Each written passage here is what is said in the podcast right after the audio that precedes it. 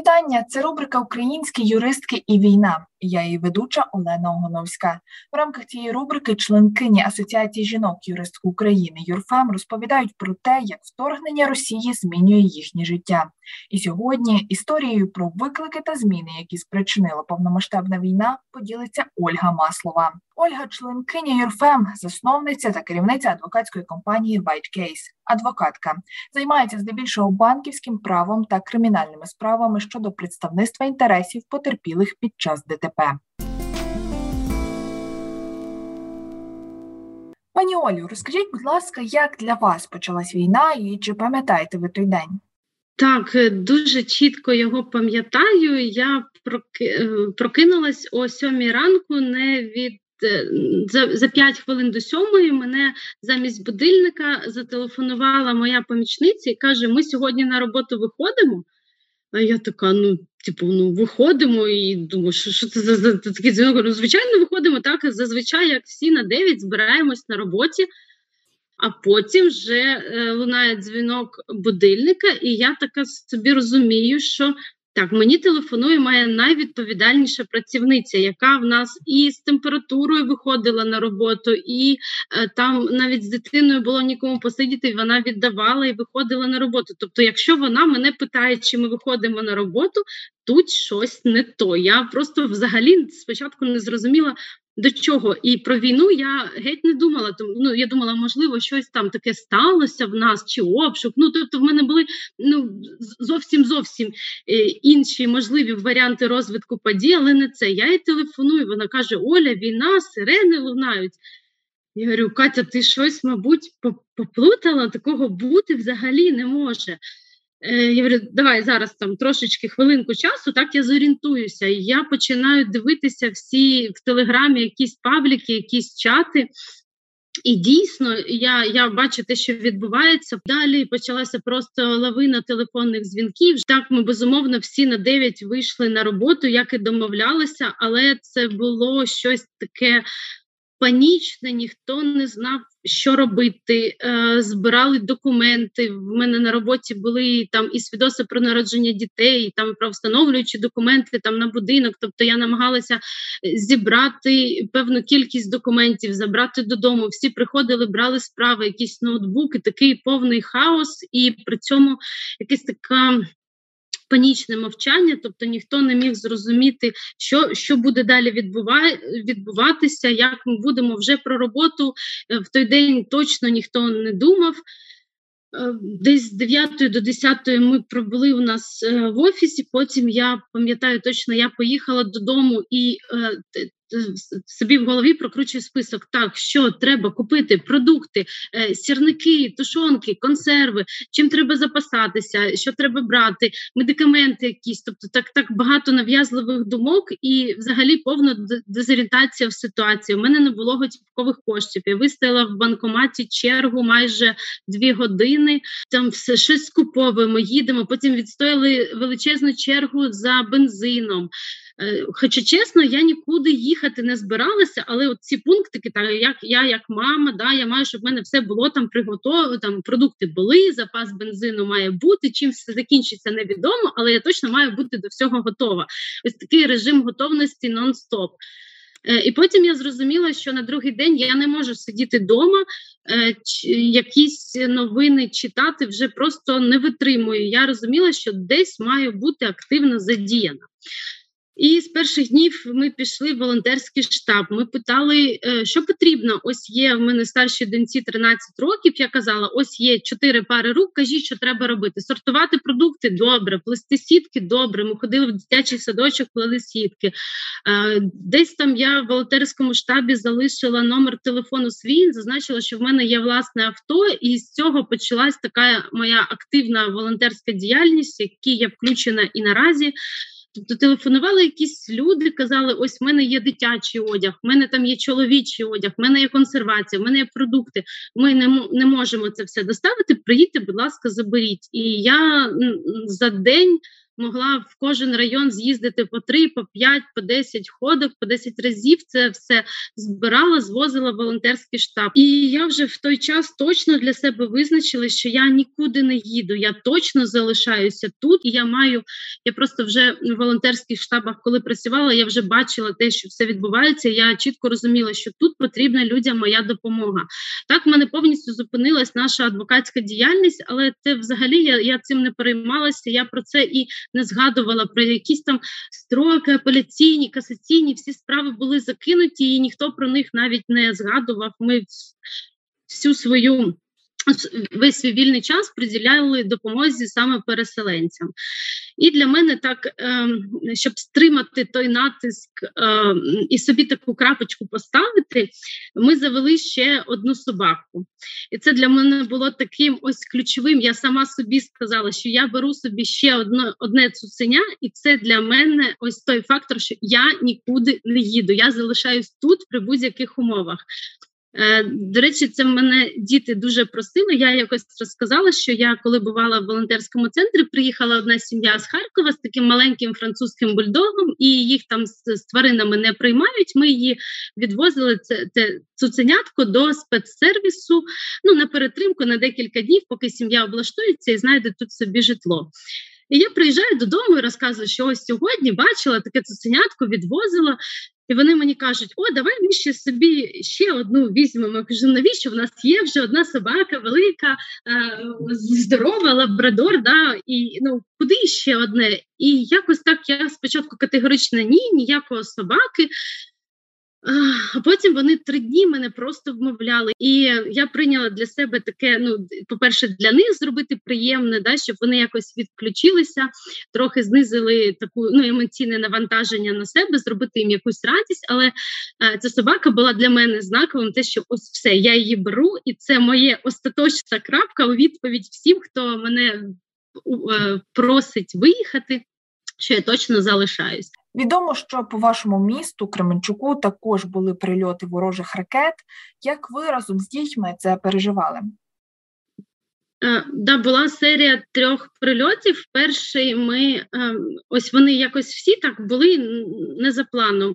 Весь цей час всі діти завжди були зі мною, і якось я так переживала. Ну там бабусі, дідусі просили, да, там ну вже не бачились давно.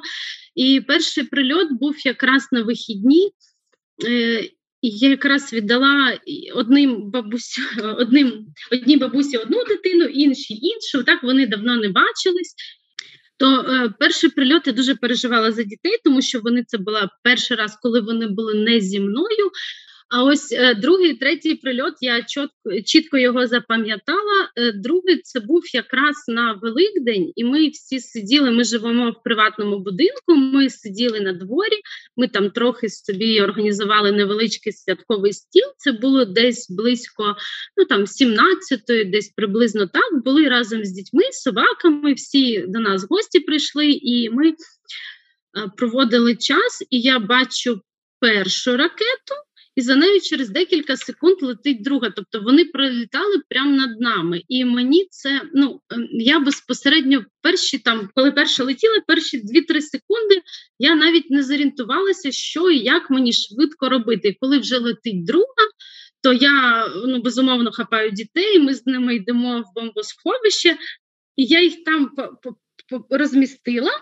І на третю, чесно кажучи, вийшла на двір подивитися, да, а а куди ж вона летить, і чи точно вона пролітає десь повз. Так? І ну, по радіусу було видно, да, що вони прямують не в нашу сторону, але але летіли досить низько. Тобто ми розуміли, що десь буде, будуть прильоти. Самих е, вибухів ми не чули, але вже через декілька хвилин було. Видно стовпи диму. Третій третій прильот е, був Якраз я була в тому районі. У нас всі прильоти були в наш нафтопереробний завод. То в день третіх прильотів я була якраз на обшуку, який проводився неподалік від самого цього нафтопереробного заводу, і ми чули таких п'ять гучних вибухів. Всі якось згрупувалися в одній кімнаті і повністю вимкнуло мобільний зв'язок. Тобто я знову вже опиняюсь в ситуації, коли я не можу додзвонитися дітям. Вони вдома без мене сидять самі. В нас повністю в третій прильот по місту пропало світло, пропала вода на певний час і мобільний зв'язок. І ось ці дві години, коли я не могла фізично вийти, тому що перебувала на слідчій дії, не могла зв'язатися з дітьми. Я не знала, де що я сильно тривожилася, переживала за дітей. Потім вони мені відписалися, що все добре, і нібито видихнула.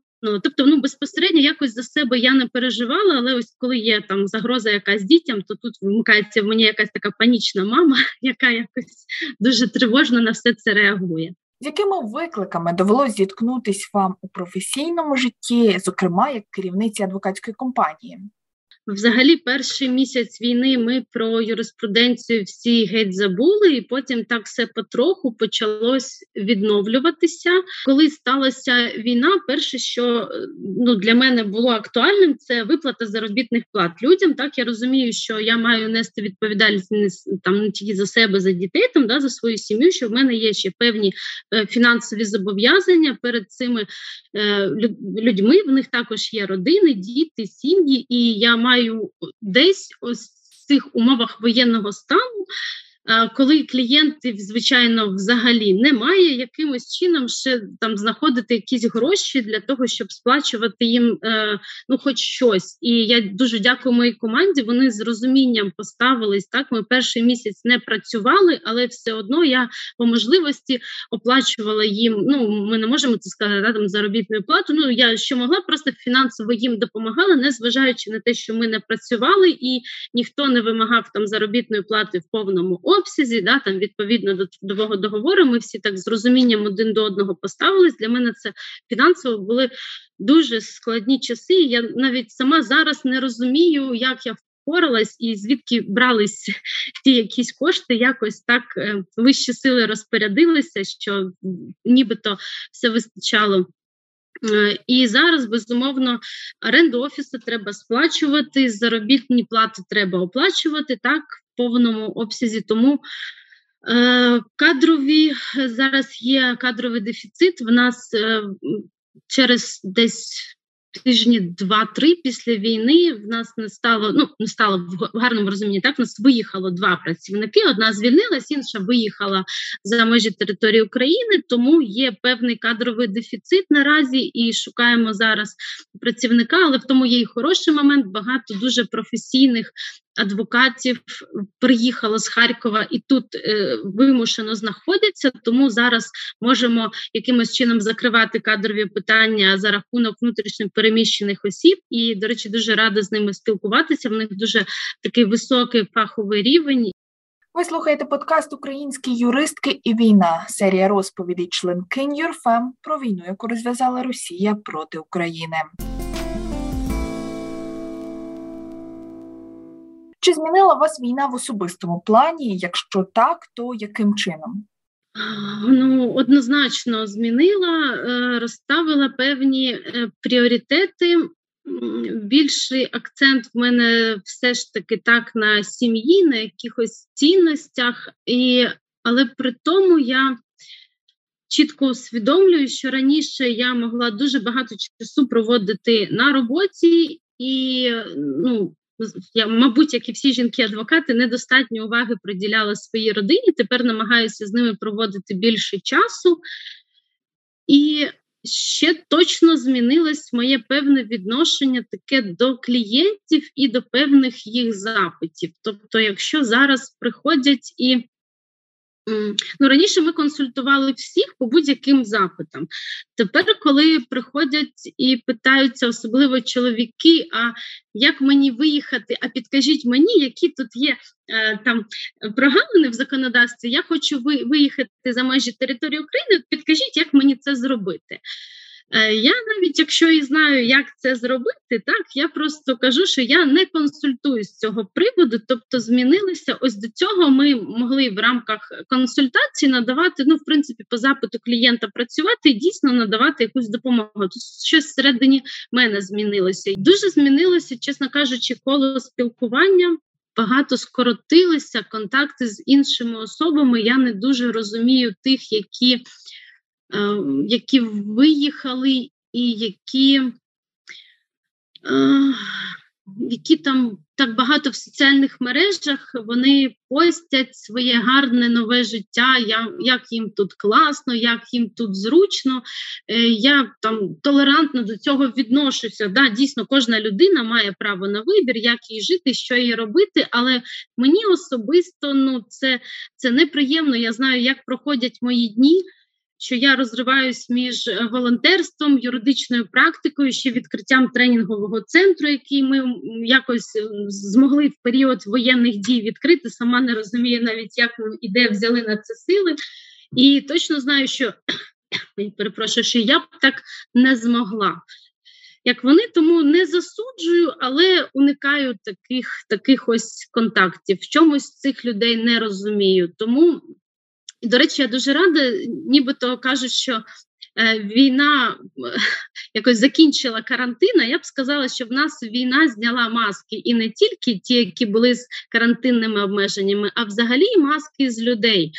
Е, справді стало бачно, хто кому ким доводиться. Я так багато зустріла людей, які щиро ну, вірячи в перемогу, в те, що ми робимо якусь корисну справу, роблять це настільки від е, щирого серця, що в якісь моменти е, я навіть там розчулилася, тому що в принципі мене дуже важко довести до якоїсь там сльозиночки, але вони ось такими своїми добрими справами, відвертими щирими вчинками змогли це зробити. Я приїжджала на автосервіс, мене автомобіль зламався, і в мене там був на передньому сидінні. В мене там бронік е, лежав, який ми для бійця одного заказували замовляли, який має був ось ось їхати на харківський напрямок, там десь дитячі речі. Вони це все побачили, і вони кажуть: ну ну ми продіагностували тут, ще зможеш поїздити, нічого не треба. Я говорю, як нічого не треба, такого не може бути. Хлопці, ви працювали. Давайте ми бачимо, що ви ось робите да, там таку справу.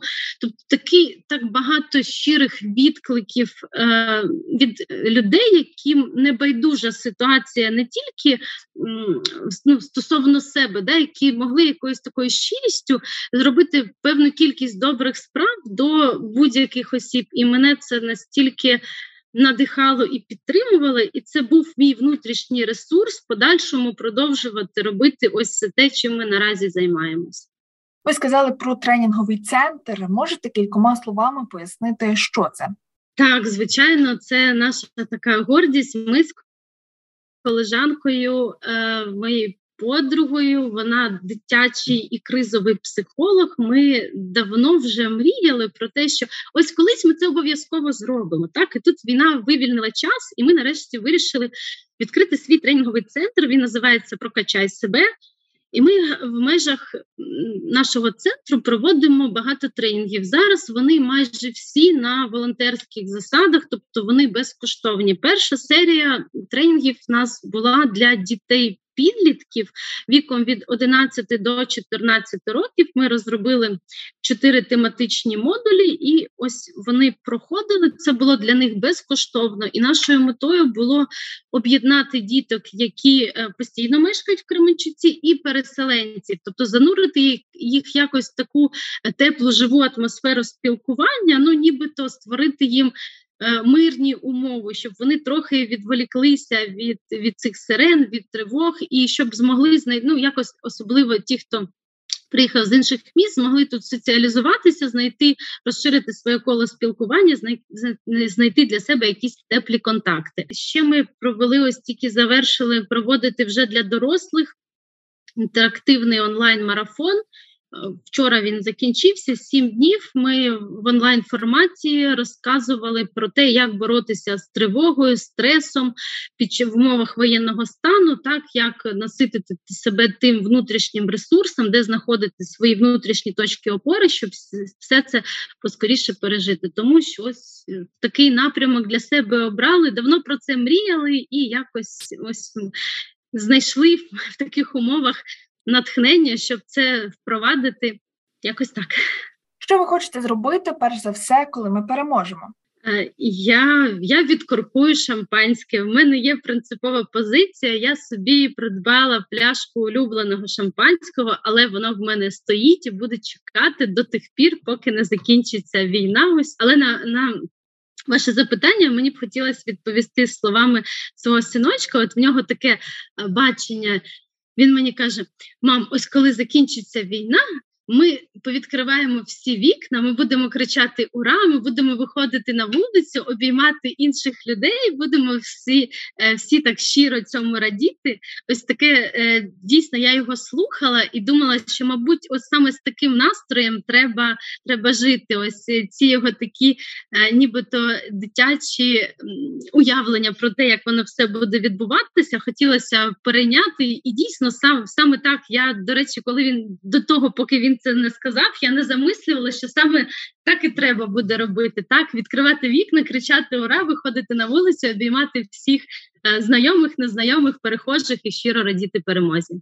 Дякую за те, що поділились своєю історією. Адвокатка Ольга Маслова сьогодні стала героїнею рубрики Українські юристки і війна. Більше розповідей про життя під час війни буде вже наступного вівторка. Бажаю мирного і спокійного дня. Слава Україні! Героям і героїням слава!